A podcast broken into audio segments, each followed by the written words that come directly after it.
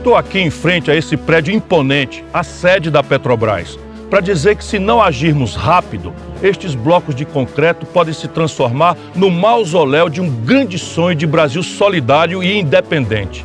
De um Brasil que sonhou cuidar bem dos seus filhos e de redistribuir com eles suas riquezas.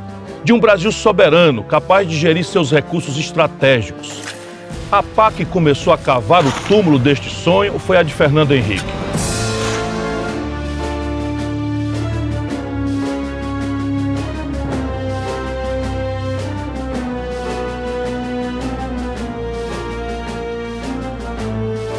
A segunda pá da privatização foi a de Lula, que defendeu a Petrobras por um lado e a enterrou por outro, com descontroles e venda de mais ações.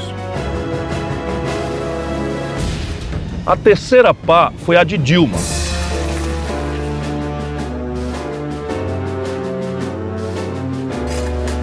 A quarta pá, a de Temer.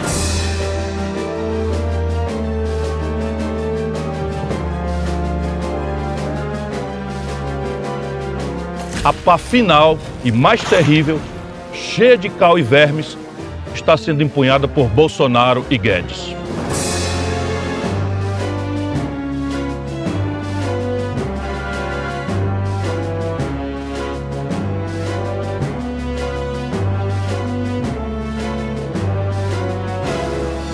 Todos eles com o mesmo modelo econômico e quase o mesmo jeito de governar, começaram a entregar a Petrobras a grupos privados que só pensam em seu próprio lucro. Era preciso sim ter parceiros, mas essa política não foi feita corretamente. Por isso que sua gasolina, seu diesel e seu gás de cozinha não param de subir. E vai piorar ainda mais caso eles consigam vender de vez a Petrobras, como já estão articulando por debaixo do pano. Porque não seria só um sonho sendo enterrado, mas parte do futuro e bem-estar do povo brasileiro indo juntos para o buraco estaríamos perdendo completamente a gestão sobre um dos setores mais estratégicos da soberania nacional. Não podemos deixar que isso aconteça.